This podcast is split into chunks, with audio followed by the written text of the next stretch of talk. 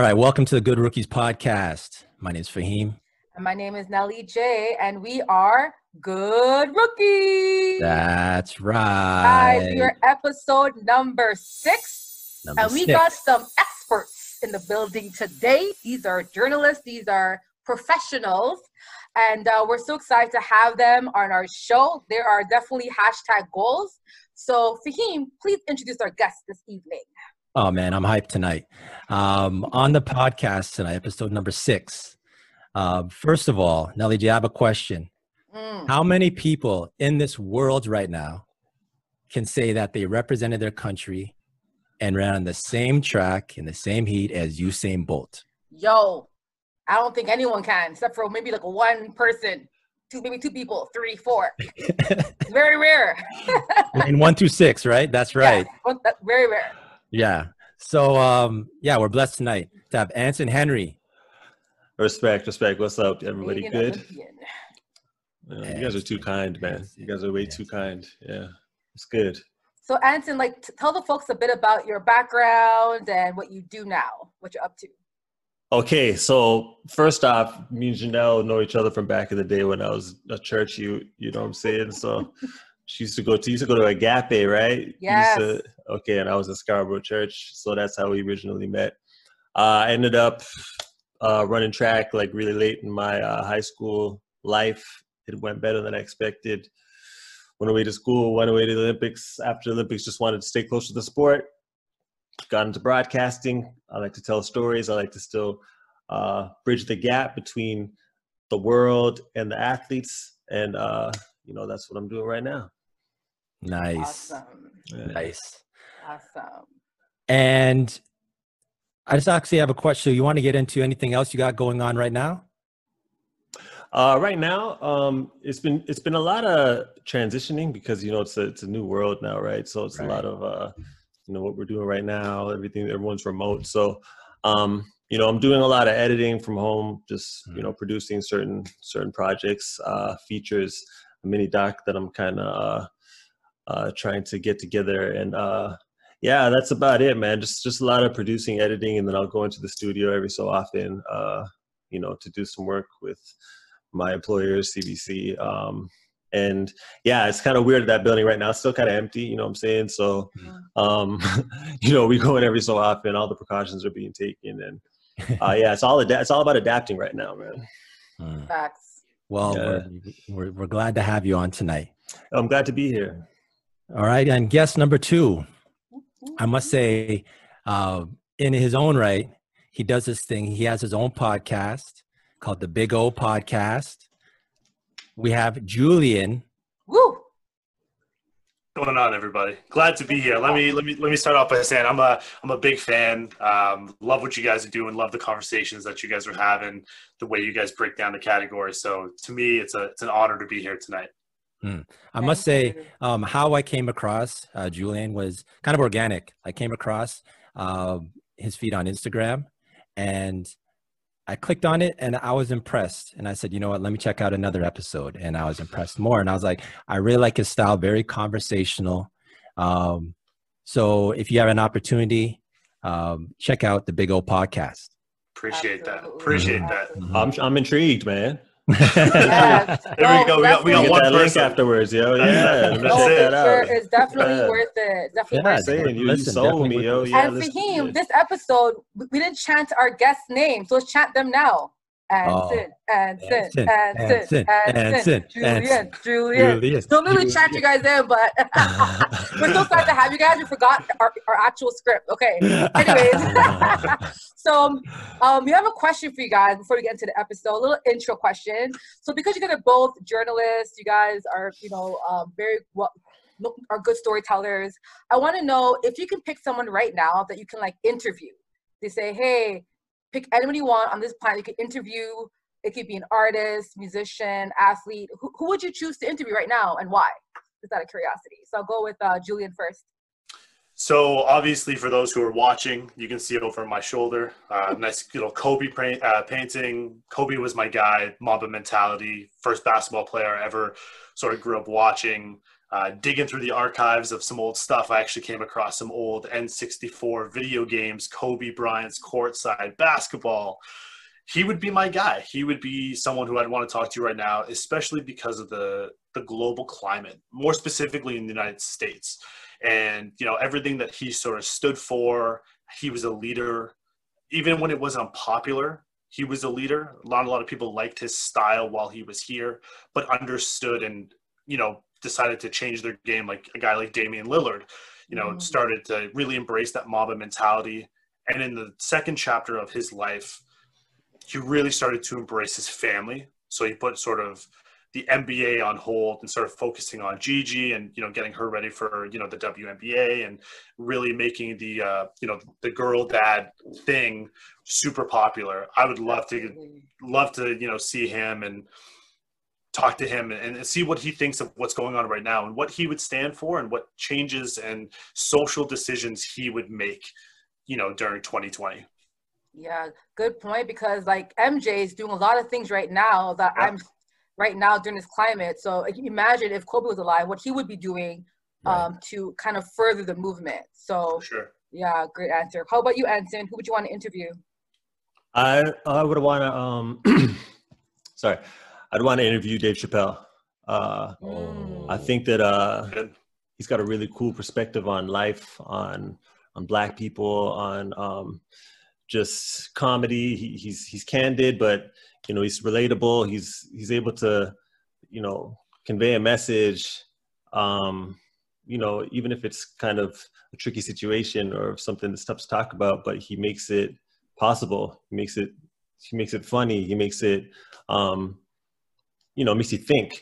And if I if I was interviewing, I, I wouldn't even need him to be funny. You know what I'm saying? He just seems like a pretty cool dude. He just seems pretty level headed and he just I mean the humor is very natural. I, I, just I've always admired him as a speaker and just a storyteller and all that stuff. So yeah. Nice. That's a big good up. one. And, and Dave Chappelle actually won an Emmy this weekend. So big up to him.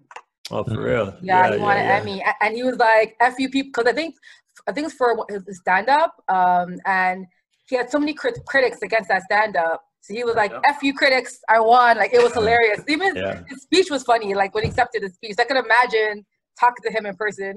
I'm gonna look that speech out. Yeah, yeah, yeah, yeah. Check it out, man. It's hilarious. yeah, yeah, for sure. Uh, for he, man, zoned in, zoned out. right. So, so let's go to zoned in, zoned out. So first and foremost, we have let's say like all the leagues. Like first of all, COVID affected everybody, right? Um, but there is one league that chose not to reopen and try and get things going. And that's the CFL, Canadian Football League. So let's just throw this around real quick. Um, good, bad, yes, no. Like, what's what? Where's your opinion in regards to CFL and for uh, for going this the season?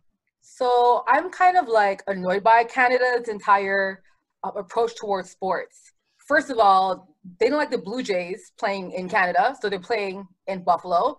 Um, CFL canceled, but the hockey league is going strong in Canada. So I just feel like why is it that they they they green lighted the hockey league, NHL, they're playing in Canada, everyone's fine, but when it came to MLB, I think MLB is because they were traveling, so they don't want people. But still, it can be controlled if you organize like them te- being tested before they go on the plane. Like, there's ways to manage it. But I feel like Canada, like Ottawa, canceled MLB. They're like, nope, we don't care what you guys want to do. We're not doing it. Uh, CFL, they actually asked for a loan. I think about 30 million to a loan, not like not free money, but for actual for a loan. And they said no to them. So I'm like, I'm sure if the CFL said Canadian football hockey slash league, they would have gotten the loan because it's hockey. But because it's football, Ottawa's like, we don't care because it ain't hockey. So I think it's because people who are making the decisions for these um, loans are not football fans. I'm sure they're. I'm sure guys look for real though. Let's be real. If it was a hockey league asking for a loan, will they t- t- like tell them no? Of course not. It's hockey. So I think it's pretty biased um, because they want to have a league, but because they had no money to have a league. Plus, last year CFL lost money, so it kind of sucks. I feel bad, you know, because the, cause the athletes want to play. These guys are American. They want to come up and play it just sucks that there's no league, and I feel bad for the athletes who are making no money off of the CFL. So that kind of that kind of sucks. Now, this may be a very unpopular opinion that I'm about to have, and I, I like apologize it. ahead of time. but you said a lot of things, and a lot of things make sense. But there are apples and there are oranges. Number one, with the mm-hmm. CFL, it has an exclusive TV deal with TSN. So the only network that broadcasts their games are TSN. Mm-hmm. So they don't have other markets, other uh, channels that are going to pick it up. And they are a gate driven league, which means the only revenue that they typically make are for fans coming in and buying tickets to the game, buying merchandise, spending money in the stadiums, which we know in Canada wasn't going to happen. No. So a part of what they wanted was they wanted a larger sum of money than 30, $30 million. Mm-hmm. They eventually came down to $30 million to try to get an interest-free loan, which the Canadian government had no interest in doing and I sort of like I, I understand now. The NHL and MLB are two very different things. The NHL had all of the teams competing in Canada, which mm-hmm. basically meant the Western Conference teams played in Edmonton, the Eastern Conference teams played in Toronto, and they were bubbled. There wasn't any travel outside of the bubble. Mm-hmm. They only played at their arena, and that was sort of it. Whereas Major League Baseball, not the comparison you might want to dr- sort of compare to, because they were a mess. They had to completely change how they were going to evaluate teams winning and losing because not every team was going to play the same amount of games because they had teams where five, six, seven, up to 15 people tested positive and they had to cancel games. Yeah. So they, they went from wins and losses to win percentage because teams were going out in Cleveland having themselves a good time. You know, uh, Lou Williams can sort of attest to that, Magic City. um, which is my first shot at the Clippers. Many more to come. but I mean, so the Canadian Football League was very different. They wanted to go to Manitoba. They wanted to try to get it to happen, but unfortunately, they just don't have the draw. They, they've been losing money, unfortunately, yeah. for years. And so, Canada, who's already going through this pandemic as much of the world is, is sort of looking at it as can I recoup my cost? Is it going to make sense? And from a business decision, when we have companies going out of business and we're not really sure how we're going to give people money, giving $30 million interest free to a Canadian Football League, I don't think was the smartest bet. So, you know what? Shout out to the Canadian government for doing something right. Right.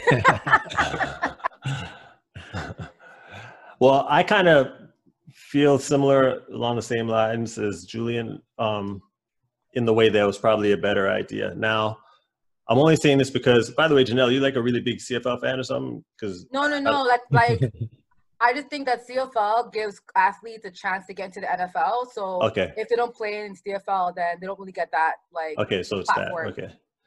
I didn't want to. I didn't want to offend you any further by no, no, no, no. I mean, no. Okay.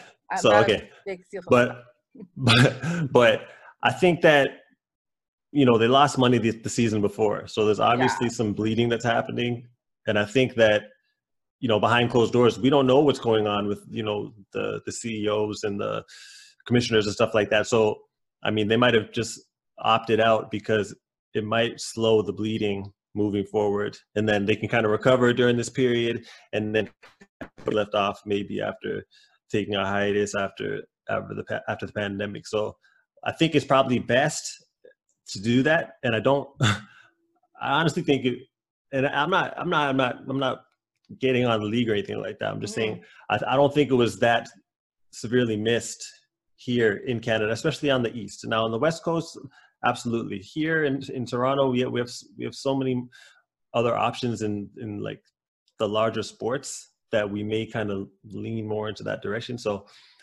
I think it was missed less in this area. Um, and in Canada in general, I mean, we're the most popular area. So, I mean, I think yeah. that's just kind of, uh, it was kind of for the better, in my opinion. Hmm. Um, I'm gonna try and connect some dots because you, I like, I agree with all your points. Everything you're saying, I'm like, okay, you guys are all on point with this. Um, so we, we keep speaking about the amount that they've lost. So looking at, it's around the range of 20 million. Uh, that was last year, right? Um, the most uh, profitable CFL team is Saskatchewan Roughriders, and they do about 1.5 uh, million in profit. Um, now, in regards to uh, uh, Anson, you're saying about the East, um, which is true. Uh, like Montreal uh, suffering, uh, Toronto suffering, um, far west BC str- suffering.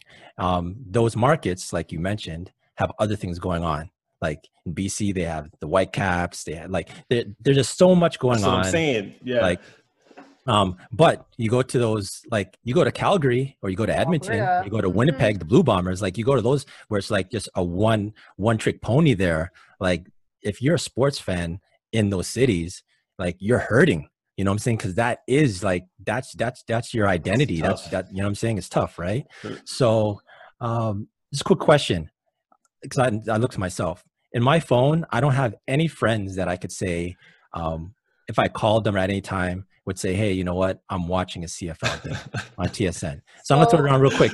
Nelly J, do you have any friends in your phone that would say, you know what?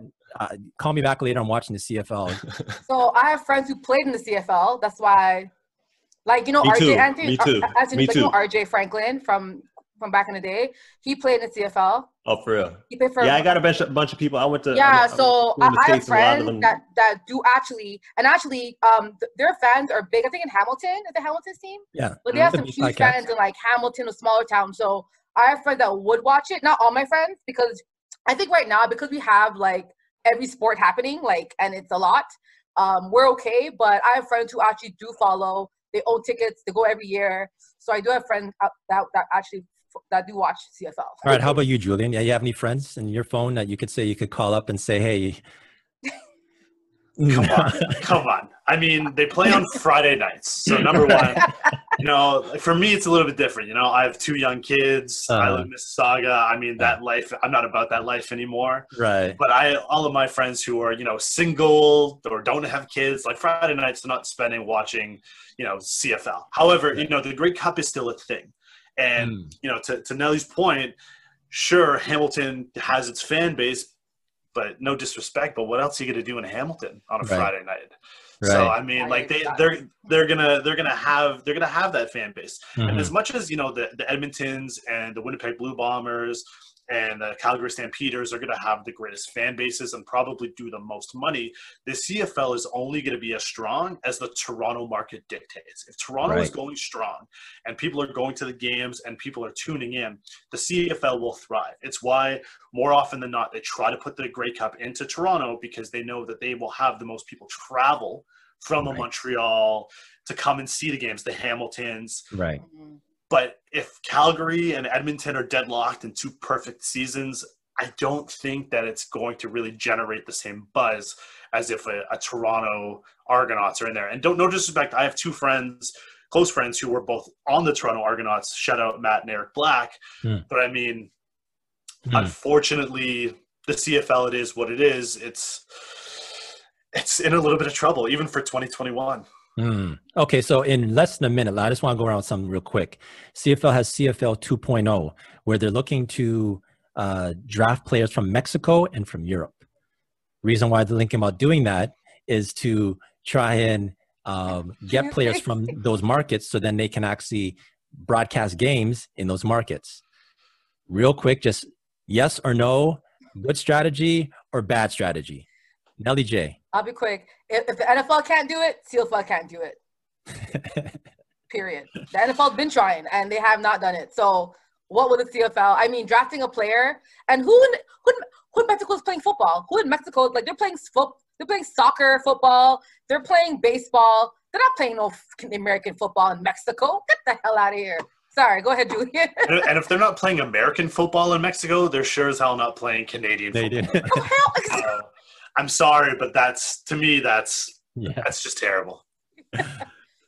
Anson. I don't know why not. Oh, but- try a thing. try a thing. I'm just saying, it's whatever's going on right now ain't working. So Uh, I mean, why not just try a thing? If they if they can do it, if they can make it happen, maybe we don't necessarily know if it's gonna work out. But to be uh, honest, now that we're even talking about it, if they if they put like a twist on it like this, and I I know that they're doing it, I think I'd watch. I think I'd be like, yo, let me check this. This is kind of new. This is kind of different. So. Yeah, why not? Okay, but but, but, but Anson, I'm who in guaranteed gonna watch playing that now if it happens. What's that? No, no, but Anson, who is actually playing American football in Mexico? Because there ain't a CFL 2.0. Once the CFL 2.0 is in place, Yeah, You're gonna have all paid 30 kind of kids coming to- Canadian. How, they're how, gonna make it Julian, how much happen. get paid in CFL? What, 50K maximum? Something like that. You need Yeah. you need a part. You need a second job. I mean, But the Right. thing is, like, you're you already have the opportunity to draft those kinds of players. I mean, the you Yeah, and I, right now I could do it. like the Rock came in after he left Miami University to come play in the Canadian Football League. So there's nothing stopping them right now. But to broadcast now, TSN's going to spend that money. I think that is going to further sink an investment into trying to expand to you know Mexico or anywhere else. Right. True indeed. All right. Um, let's go to our second zoned in, zoned out part. It has to do with Caster Semenya. Now, I'm just going to lay it out. I have Anson, since he's the expert, fill in what I missed. Okay. So it goes like this um, She's a South African middle dis- distance runner, runs the 800. Uh, she was born a female and but has more testosterone to levels where it's borderline male. Okay, so um, this topic's tricky. It's very, Right. very, very good arguments on both sides. You know Uh, what I'm saying? So I'm just stating the facts. right? okay, before you get to Now- facts, before you get to okay. facts, I just want to state this. So she But part of the story that you started with, I just want to Right. clear something up. Okay, you cool, she cool, was, cool. You said she was born, she was born a female, right? right. X XX chromosomes is female and XY is male, correct? Mhm. Yes. Yeah. Okay, so so to my knowledge, to my knowledge, what I know, she was born with XY. You see what I'm saying? But was but was identified as a female upon birth. Now that's what that's what the, the facts that I have that that's that's what it is. We we can check it right now just to make sure. But as far as I know, that's that's what it is. So go on, continue with what you were saying. Hmm. Okay, so she was she has been uh, by the IAAF said she's no longer allowed to run longer distance races. So she's banned from that due to the fact of her body producing that level of testosterone. Right. Okay. I have a and I have a little background on that if you want. Uh, No, but- go ahead. Floor is yours. Yeah, Oh, so sorry. okay. So, so, so, so sorry to add to Anson's point, it says that she has 46XY DSD, which is that's why her chromosome is a bit different from actual XY, like actual male and female. She's XY Right. Which is a bit different from just XY as a male chromosome. Just So is kinda- it is it right between or or Um, yeah, I, I- think like she's, I think like her number is pretty in the middle, but the the science behind her chromosome, they saying it's flawed. Like the grounds is kind of like the claim is not because she has, I think it's androgena androgenizi a- a- androgenizing effect, which is a, a syndrome that she has, and it causes Right. her to have that XY DSD. yeah, that's the main yeah, that's that's the main Is it hypro hypro hyprogen hyperogenogenism? It's Yes. high Yes. levels of She's of- hyper hypoandro hypoandrogenism. right. high levels of tos- testosterone. So, yes. um, but as as far as I've seen, she was born a It's a wo- uh, born a female, Okay. um, without you know keep keep like she she has um, female genitalia. We'll say. So apparently she uh, she she does like she's a woman. Just she's producing. She is a woman. She's okay. So she's a woman Mhm. and She's a producing. woman. very- okay. So now that we have that basis here, that um, she was banned.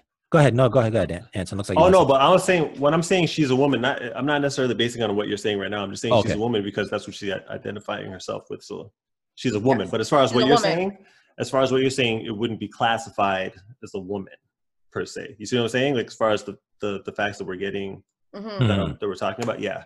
yeah. I mean, but if we're talking about who she, I mean, who she is, she's a woman. She's a She's a- woman. Yeah. You know what I'm saying? So, but I mean, as far as yeah, what, what you're saying right now, no, it's a little bit. That's where it gets a little bit. People's antennas raised because they're Yeah, hearing because the, these the- levels, those levels, of chromosomes, all that stuff. You know what I'm saying? Right. Um, so sorry, I, I, I- I just wanted to get things. A No, little, no, no. As This, far as, no, as, it's good as to far have. as the female genitalia, also from what I know, um, I believe, I believe she has, I believe, I believe that she has testicles. So this is this is the thing. I don't even know how much of this, like, this is her, this is her personal business, right? I don't know. Right. I don't know. I don't know. All I think I think they details. tracked because you know when you go to the doctor, not everybody knows what's going on with you. You know what I'm saying? So like Right. her her her basic file is being presented to the world, which I'm not Right. necessarily. Exactly. I feel it for her. You know what I'm saying? But these are Mhm. the facts that we have. All I'm doing is stating the facts that we have, right? So Fair I enough. think that, I believe that she has. Um, I believe she has testicles as well.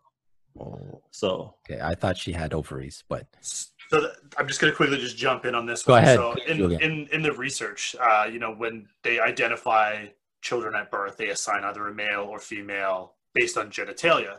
But with Semenya, she actually has inner testes. So while she doesn't have testicles that are on the outside, she does not have ovaries. So she actually has Mm. exactly.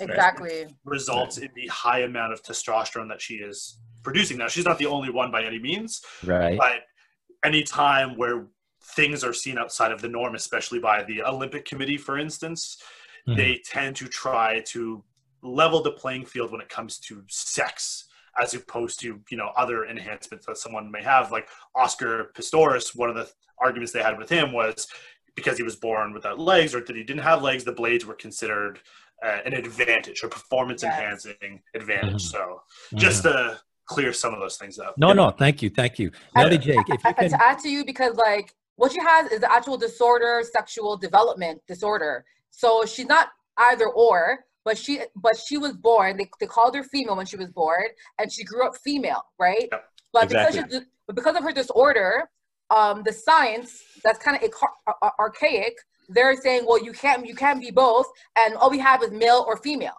So you can't be female because you're not a female. So like it's like they're trying to put her in a category but, but she's unique. She's different. So it's not really fair how they're making her like disorder like a flaw. You know what i'm saying? It's like she Mhm. was born this way. It's not like she asked for this. She's not asking for handouts. She trains hard. She works hard like any other athlete. But she was born with this disorder.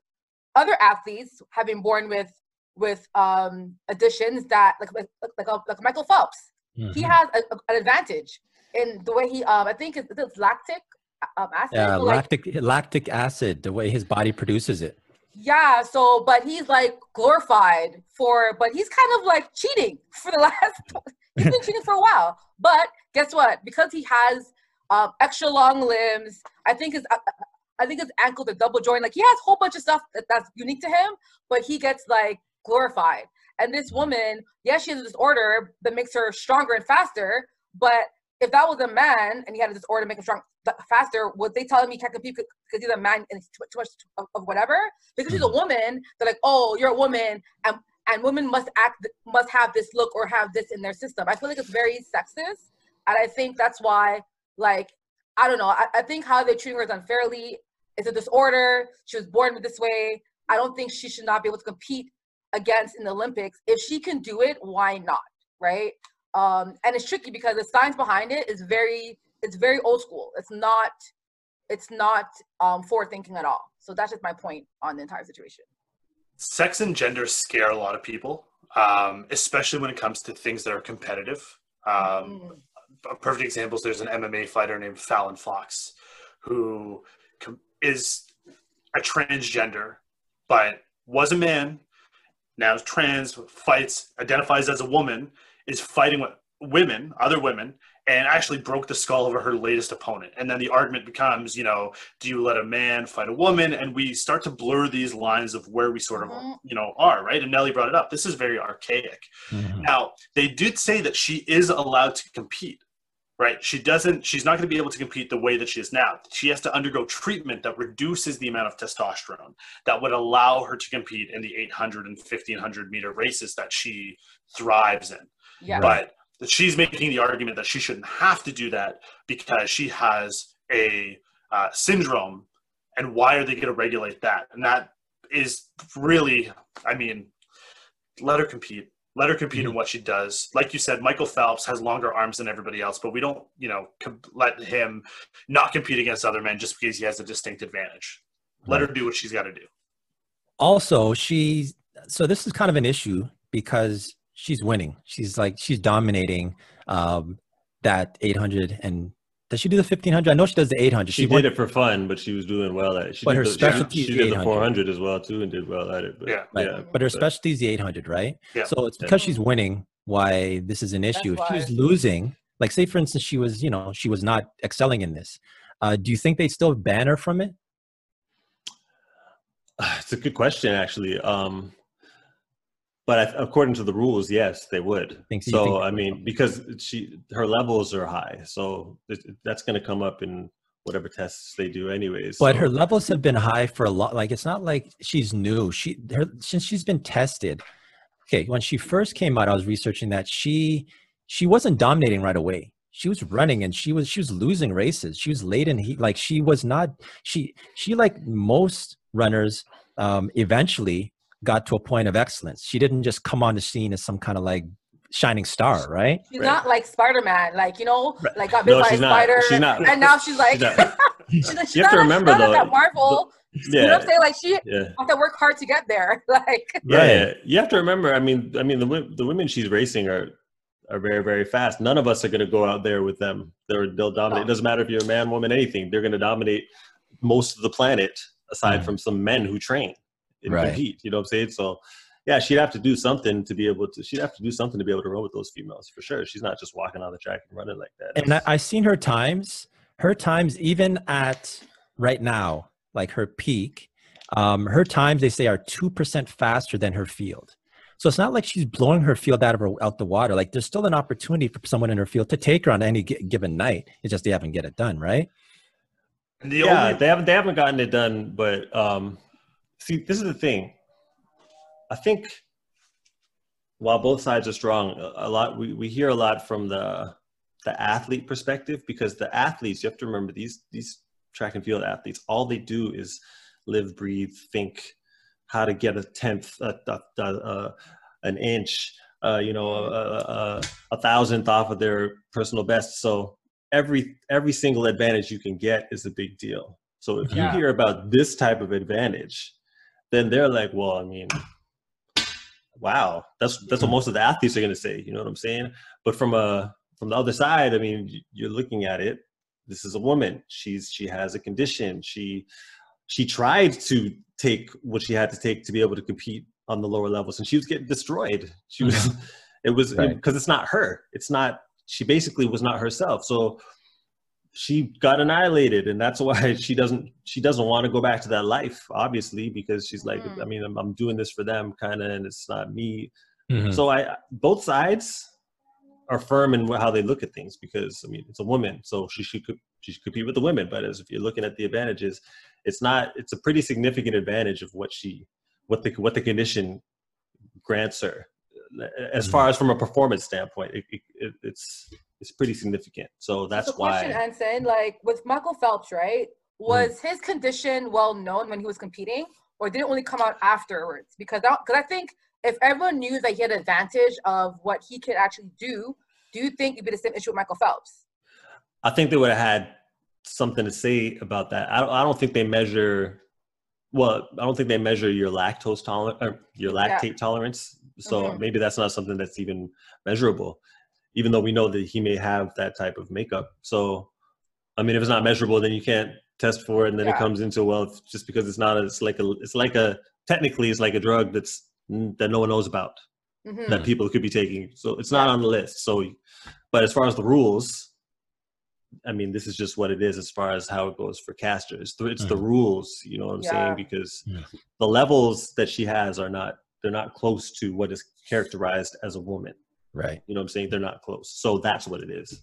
But like, are, are those rules from like the 19? Like, how old? Like those are like those are from older results, right? Or or they had scientists to decide on what a female balance should be? Because I think that's also kind of sexist and like Yeah, women I actually have the different numbers. Yeah, I actually have the actually have the numbers as far as what they say a woman is. Yeah. So most women, including elite female athletes, have natural testosterone levels of 0.12 to to 1.79 nanomoles per liter, right? Okay. While males after puberty have 7.7 to 29.4 nanomoles per per liter testosterone, right? So Caster is at um I believe she was at 5.5 Mm-hmm. So that's why people are like well it's way above the women and it's kind of close to the men. Right. And but within what they're classifying as a woman you know what i'm saying? Mhm. so within those rules like it's it doesn't fall within that. That's i think that's what it is. It's, it's more a rules issue you know what i'm saying? As opposed to just allowing her. Because if you allow her you're going against the rules. That's That's what the issue is. So it's not a it's not necessarily a um it's tough because it, while you may whatever you think is right or whatever you think is wrong Mhm. is it, it doesn't it doesn't come into play because the rules are what it is so i was You thinking of the me- saying earlier is like just because it's right doesn't mean it's right you can Hmm. twist it however you want to in Yeah. whatever favor but it's just you know what i'm saying so If I'm Caster, I'm saying, you know what, bun the IAAF. I got what I needed already because if you're an athlete, sponsorships, and actually maybe you could touch upon this, uh, Anson. Um, sponsorships is huge for especially an Olympic uh, track and field athlete. Uh, she's already got her gold medals already, you know. So I'm just wondering if the sport maybe needs her more than she needs the sport because she already got what she needs from the sport. Why can't she now leverage this?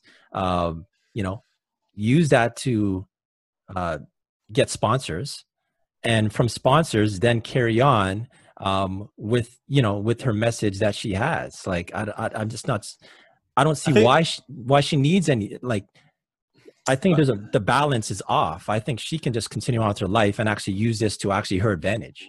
she could been- but she could but i think she wants to compete man Yeah, she's I an think athlete. she, I think she wants. This is what she wants to do. She doesn't necessarily want to do the post athlete work while she still feels like she could be an athlete. You know what I'm saying? I would have wanted to be an athlete as long as I could too. I, but it's like the afterlife is every athlete fears that. So we're basically saying, I mean, you could do whatever you could aside from the sport, which is a great idea, mind you, that you're that you're saying, great idea. But she wants to compete, so Hmm. it's like it's not even for, at the forefront of her mind. You know what I'm saying? Uh, Julian? Some people just aren't built the same way. Like athletes, there are some athletes that are just far and beyond other athletes, no matter how hard you train. Look at soccer, for example. You have Lionel Messi and you have Cristiano Ronaldo, and everybody else is mm-hmm. sort of second fiddle to them.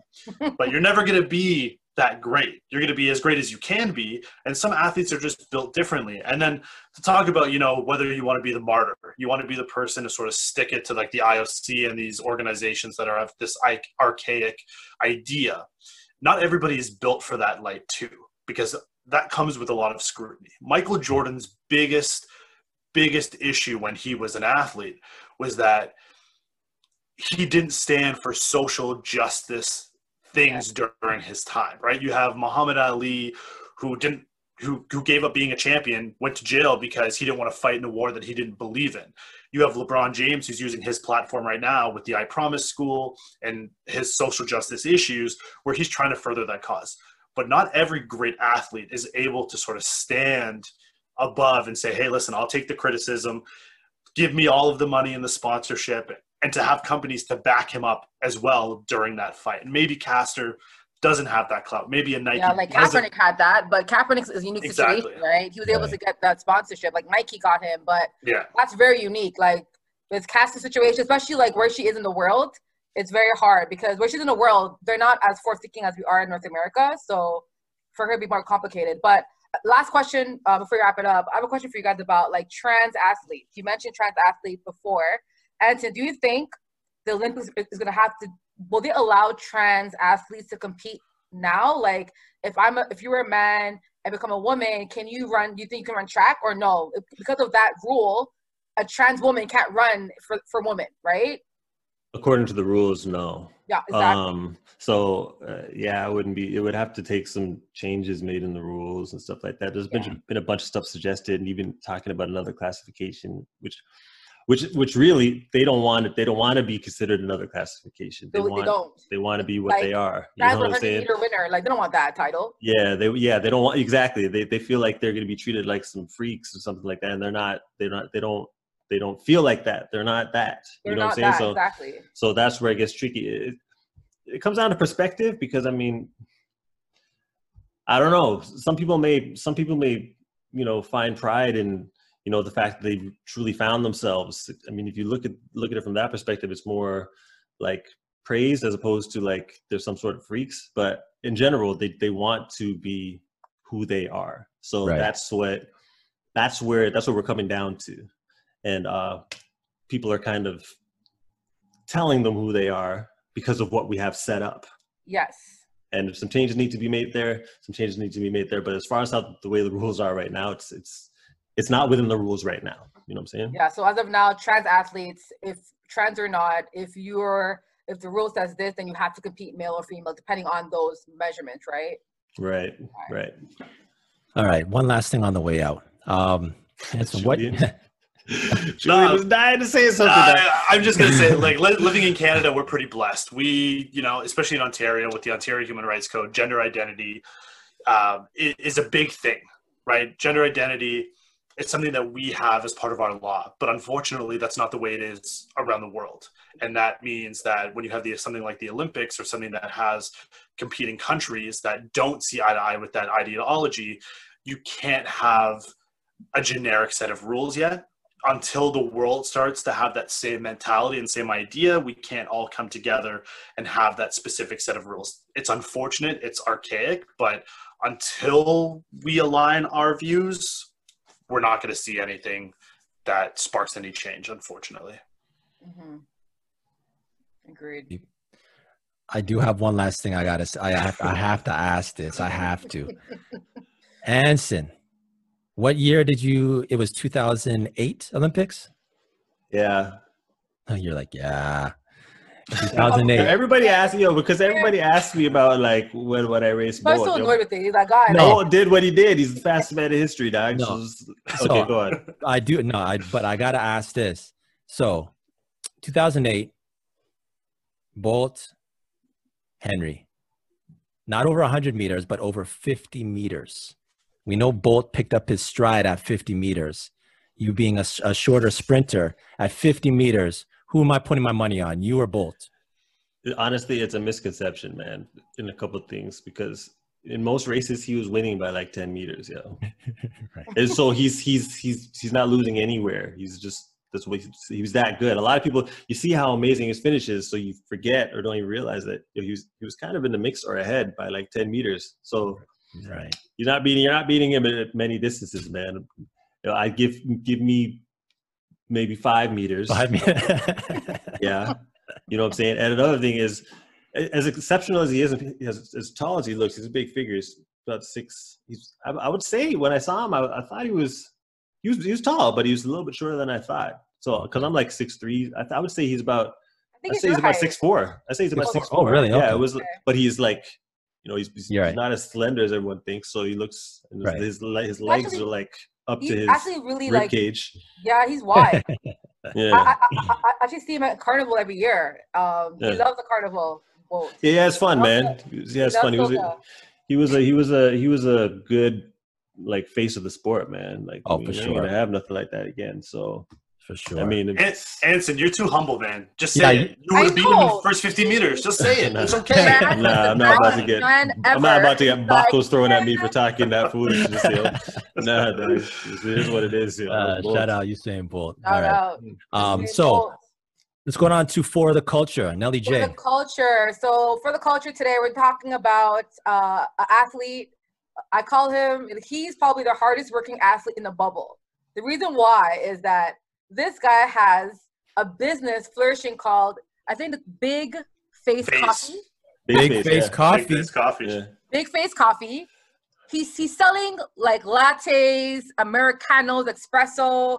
Like this guy has a whole menu and From his from his from his dorm room. by the way. hotel room. From Yeah, ho- from his hotel hotel room. room. Okay. Right. Now he sells each size for twenty dollars. First of all, who can afford a, a twenty dollar coffee? Only NBA players. But anyway, That's right. twenty bucks per coffee, and this guy has a flourishing business. And I mm. mean, it's flying off the shelves. So I think now because he's doing so well, he's looking to start his own actual business. And as we know, the coffee business is pretty massive in North America. Like every corner, there's a coffee shop everywhere you look. So how dope would it be, guys, to have a black owner, a black coffee owner with chains everywhere? Like you see Starbucks, you see Tim Hortons.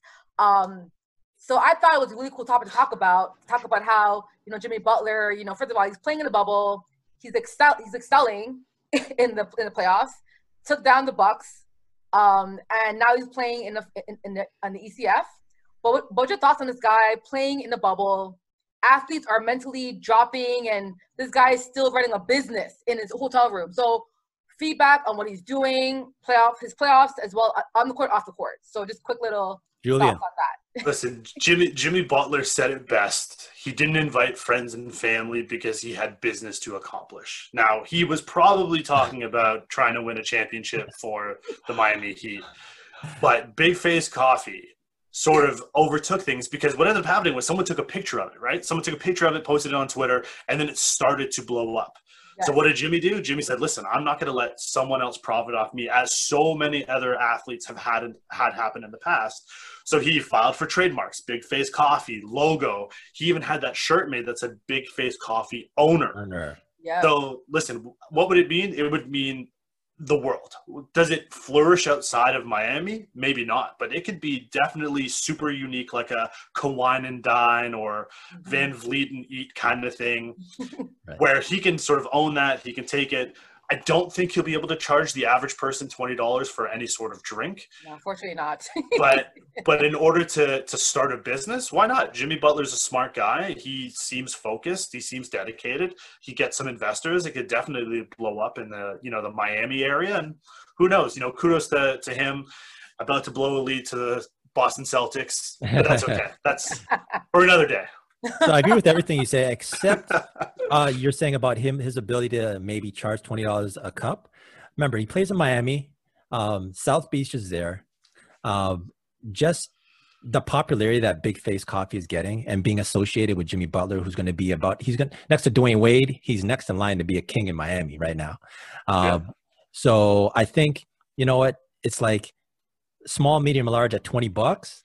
I think if you're visiting South Beach and and you can actually have a cup that says big face owner and that means something. Why wouldn't you pay 20 bucks for the cup which you could take home as a souvenir? People pay you know $30 for a t-shirt to say miami you know what i'm saying? Why not pay uh, 20 bucks to get a coffee and a cup big face you know what i'm saying? That's why i think he's smart getting the trademark on those things um, because um, yeah it could be very big in miami and miami's a, a definitely a tourist destination so people Yeah. want to go. Who wouldn't want to come back to Toronto here and say, "Hey, you know what? I got this in Miami as a, as a memento of going to South Beach." So I think you know That's it's fair. possible. That's good. I like that. I like that.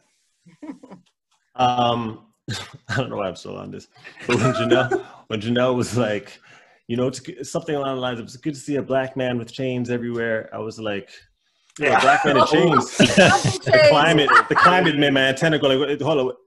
But, but anyways, um, You know yo, what I in meant? the, yeah, I got you. In the bubble, he should be charging a hundred dollars a cup. Really, Yep. all the all those people have money, and it would be and it would be cool to have, once he gets out, you get the discounted price of twenty dollars for the for big face copy or whatever. I think he could Right. do it like that. But if I was if I was him in the bubble, I'm charging hundred dollars to everybody, and they'll Mhm. pay it. Of They'll pay it, and he'll have a real come up when he comes out of there. Yeah, I mean he'll have a come up still, but it's still. I mean he got money, so it's gonna be a come So, up. But he think could have about a this, come though. up.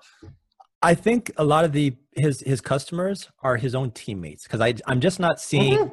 I'm Mhm. not seeing um uh Jayson Tatum in the middle of the night having a coffee fit, Nah, nah, knocking on his yeah, door, being like. Jimmy. It's true. you know, It'd be funny if they did though. It'd be funny if they did though. That'd be interesting to explore. I doubt it, but right. interesting to explore. May- though. Maybe pre-playoffs bubble. It was more, Yeah, uh, you know, other teams, Right. right? Like, Right. but now playoff, everyone's sort of locked down. Bus- Right. He's got business to take care of. Right. Uh, Agreed. Agreed. Um, so real quick, I'm gonna um, drop a gem. So what I do, I have five quick questions on coffee because you know it's kind of relevant. Uh, coffee is the second most traded co- commodity in the world, next to crude oil.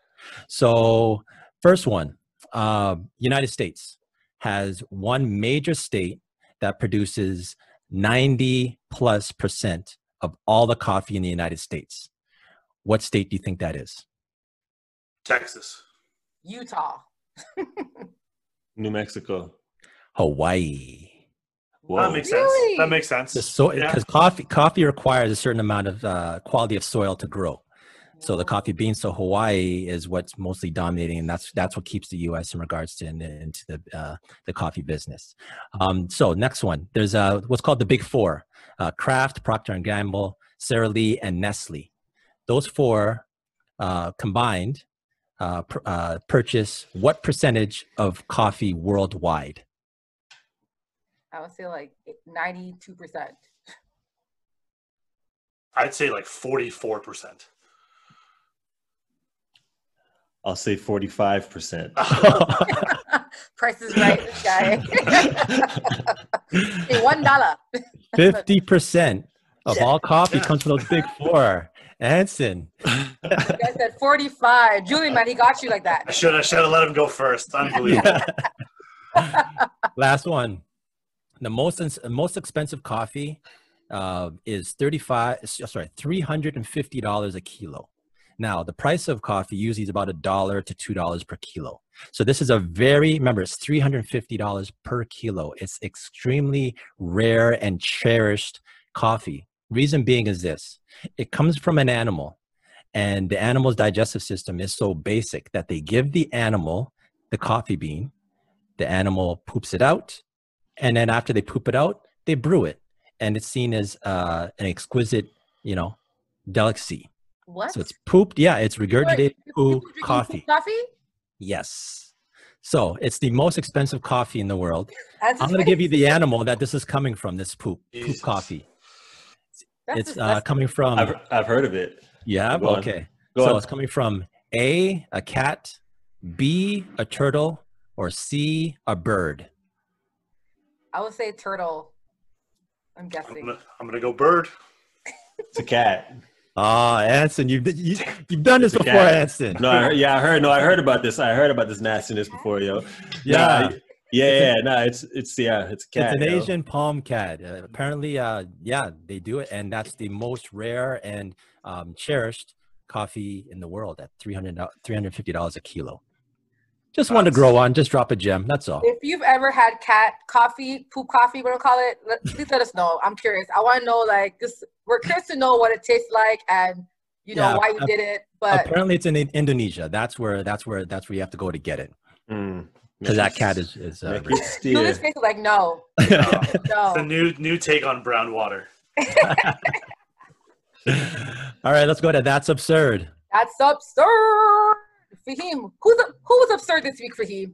okay, so let's make this quick. Doc Rivers, 0 and 8, when a chance to clinch a playoff, uh, sorry, a conference finals berth. 0 and 8. Um, I did hear uh, footage from Phil Jackson back in the day when he had a game seven with the Lakers. And he said something along the lines of, and you know how they have uh, wired in, and you can actually hear them over over um, talking in the in the timeout, and the audio picks up uh, Phil Jackson saying to his team in the huddle, "Listen, this like, and it's deep in the game. Listen, just hang in there. This is a game seven. Doc Rivers will find a way to lose a game seven. So He said that? he said that. I, I heard the audio myself. I was like, wow. So this is a reputation that's been chasing Doc Rivers his entire career. Um, he's had success early. He was coach of the year early in his career. Uh, he won the championship in Boston. But anything after that, it's been Lob City failures and now this failure. So what's your thoughts, real quick? Because this is completely absurd. He's 0 and 8. Been trying to clinch, uh, get the conference finals. What do you guys have to say, Nelly J? So he coached six teams that have blown three to one or three to two series leads. And you know, we all saw Clippers' demise. Shout out Jamal Murray. Shout out Kitchener. Oh Um, yes. but um, I would say, even though yes, is a bad reputation, that game that they lost, that wasn't on Doc Rivers. That's straight Kawhi and Paul George choking. They had no points in the fourth quarter at all. And if you watch like the game, like they were like PG hitting the back the side of a backboard. That's not Doc Rivers. That's just PG 13% as Theme called him last week, right? so it's hard because he's a good coach, but I just feel like either he's not like you know coaches have to like you know um, have a team feel confident right they have to get, get get you mentally prepared for a game i don't know if doc maybe is mentally toughening his his players because you know phil jackson if you watch what he did with the with the bulls right he had them reading books had them met, doing all these things off the court to get them prepared for final tough like games and i'm not sure if doc philosophy of his players are helping them to close out series because you're blowing multiple 3-1 leads. That's a lot. Like like so they're winning games, but they're not winning series. So something is off. And unfortunately, Doc is the only common person in all of these six teams.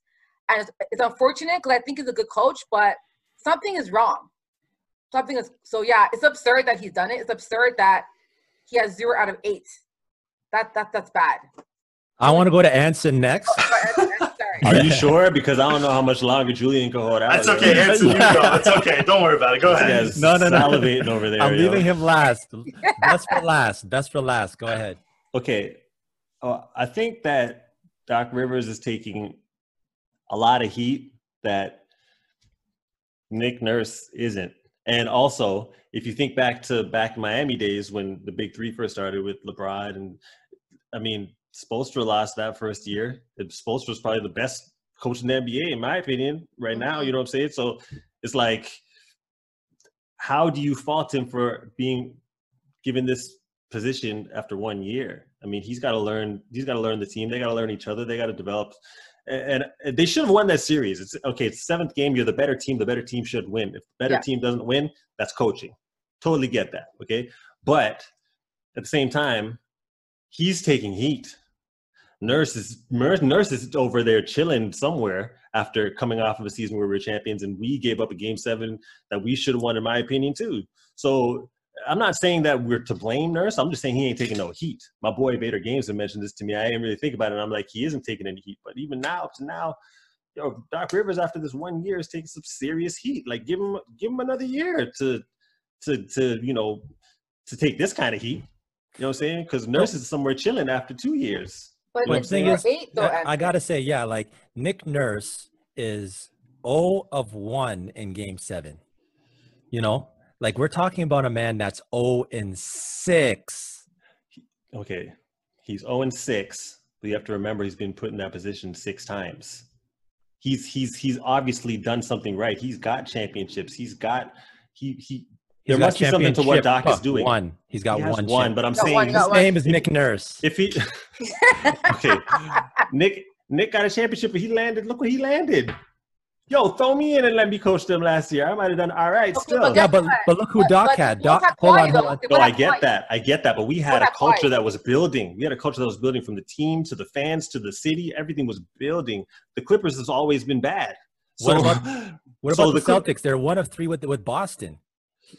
Okay I understand, I understand that but even still one out, one out of three okay he got one but i'm just saying at, at this stage for him to, to put the heat on him that he's getting right now for the for the clippers i don't know how i feel about that because even when what i'm watching the players just seem to play bad. I know people want to blame siakam but i'm just saying that, that there was i feel like we had more of an opportunity to win than um the clippers did because denver's good. Denver's nice i think that's another thing people don't realize how nice they are so they lost. I get it, but he came, he got into a new situation, and I feel like some other questions need to be asked. And he's taking heat, and Oh, Nick yeah. is chilling. Right. He is chilling. Fair enough. So, All right, Julian, Julian, unleash, I, we unleash Julian. appreciate uh, your, pa- your patience. Listen, I I hope Doc Rivers coaches the LA Clippers for the next 15 years. because if that's the case, it means the West is safe from ever crowning the Clippers a conference champion or make it to the NBA finals. Now, it's it's not all bad with Doc Rivers. Listen, you can't give someone coach of the year and then blame the players and say that it's their fault and not really Doc's fault. Mhm. My thing is Paul George, Kawhi, the rumors coming out of what happened with their game seven debacle was that guys were tired in the fourth quarter. And in the playoffs, what ends up happening is you shorten that 10 man bench or 10 man team into a seven man team, a two man bench. And if you have guys who are wanting to come out, and the rumors were that they were asking to be subbed out, if that's the case, as Doc, you do have to manage that. You can't just say, you know, PG put up a terrible game or Kawhi didn't show up. Doc's job is to manage. Erik Spoelstra might be the only person to ever survive a LeBron James wanting to have the coach fired because everywhere else, LeBron James got what he wanted. And there were times in Miami where he decided that Spolstra wasn't the guy, got into actual altercations verbally on the sidelines. Spoelstra's still there. And as Anson said, you know, might be the best coach in the NBA. I still think it's Brad Stevens. I think that's just my impartial decision. But with Toronto Raptor fans, now I'm coming for you guys next. You win one championship. and all of a sudden it's you know oh we did this in such a great way nick nurse did this he did this whatever if that ball bounces rims out you don't beat philadelphia you lose Totally in agree. overtime I totally agree. okay you know totally agree. it's it's a way different story but not very often do you have a Kawhi Leonard who at the time load management or whatever was the best player for the Toronto Raptors to join the culture that Masai had already built the foundation was there he was the piece that took them over now, you can't say that it's all a Nick Nurse. Yes, he did better than Dwane Casey when adjusting in game, but you can't just, you know, throw it on Nick Nurse as he's the guy and Doc Rivers isn't. Doc Rivers has been further in the playoffs than any other head coach right now that's still coaching outside of maybe Erik Spoelstra. Nick Nurse has to be there for another 10 years. Let's see the resume. Let's see what ends up happening. Because Boston did it, Doc did it with Kevin Garnett, Ray Allen, Rajon Rondo, Paul Pierce, and then a bunch of other missing pieces, and he found a way to make it work. He did it with the LA Clippers with Blake Griffin. Is he a superstar? Mm. Mm, probably not. Oh, He Chris was. Paul, I, sure, he could catch a ball and he could dunk and save with DeAndre Jordan. But Chris Paul was the engine that made that team work. And Yeah. Doc Rivers found a way to make it work with that team. Now, this may seem like I'm coming to the defense of Doc Rivers. I don't think it's as bad as people are making it seem. But 0 and 8 with Lob City, with some of the teams that they've gone up against, losing by losing games where you've been up multiple double digit Like leads in the fourth 19, quarter. points. Give Doc an extension. Let him be the owner. Let him move to Anaheim and change it to the LA. Julia's like, I don't care because I want Lakers to always win it. It, So look, it looks bad. Listen. it looks bad. I, I mentioned this. I, I've seen this before. In the hierarchy of LA basketball, you have the Lakers, you have UCLA, you have the Sparks, you have USC, you have the YMCA, you have the Dennis I Pickup can't stand you. you have you know your grandfather's old man league, and at the very bottom of the list with no number because you forgot how bad they are is the LA Clippers. It's never gonna happen. LA's got one team. Eat it, Pat Beverley, for trying to tell them that LeBron James once they sign Kawhi Leonard and Paul Yes. George is over for them. Bye bye. Yes. So, question for you guys. I think they said that they might move the Clippers somewhere else. Did you see that Yeah. somewhere, Julie? Like a rumor? Yeah. Maybe So- like Seattle.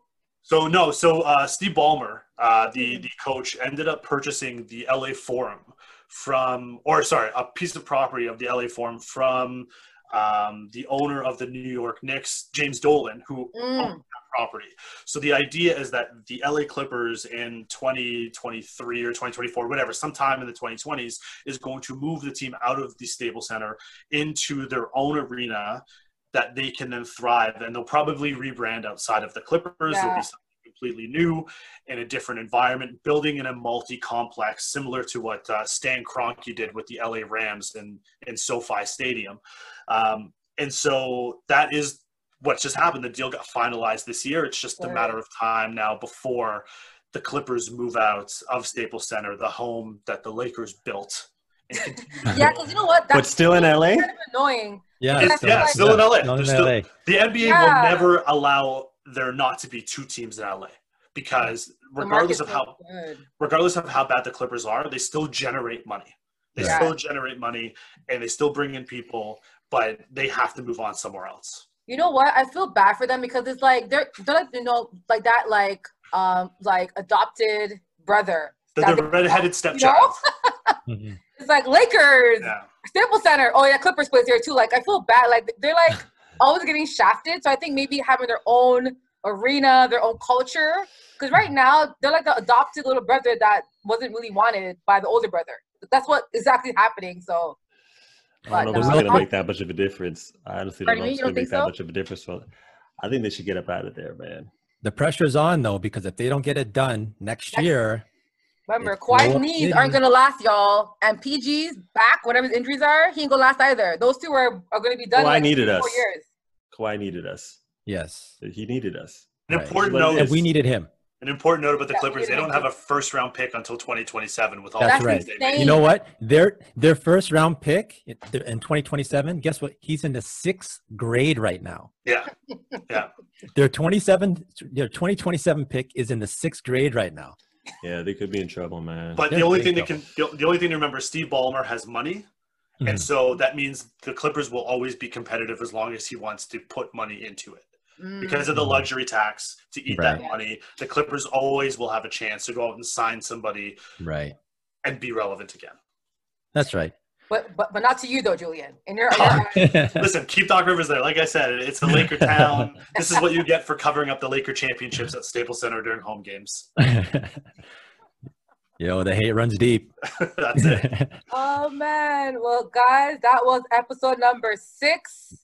Number Thank six. you so much, gentlemen, for joining us. It was a lot of fun.